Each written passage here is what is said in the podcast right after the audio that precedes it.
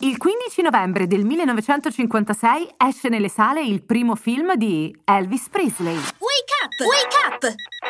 La tua sveglia quotidiana.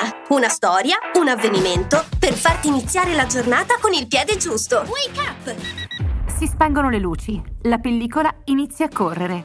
Un rullo di tamburi, poi il suono di una chitarra e un titolo, Love Me Tender. E parte un western di quelli in bianco e nero. Cos'ha di speciale questa pellicola? Semplice, è il film che segna l'esordio di un certo Elvis Presley. Quando il film uscì al cinema, il re aveva una ventina d'anni e da quel momento apparve in più di 30 film, l'ultimo dei quali nel 1969. Mm, diciamocelo, non furono forse pellicole memorabili, ma permisero ad Elvis di diventare l'icona pop che ancora oggi ricordiamo.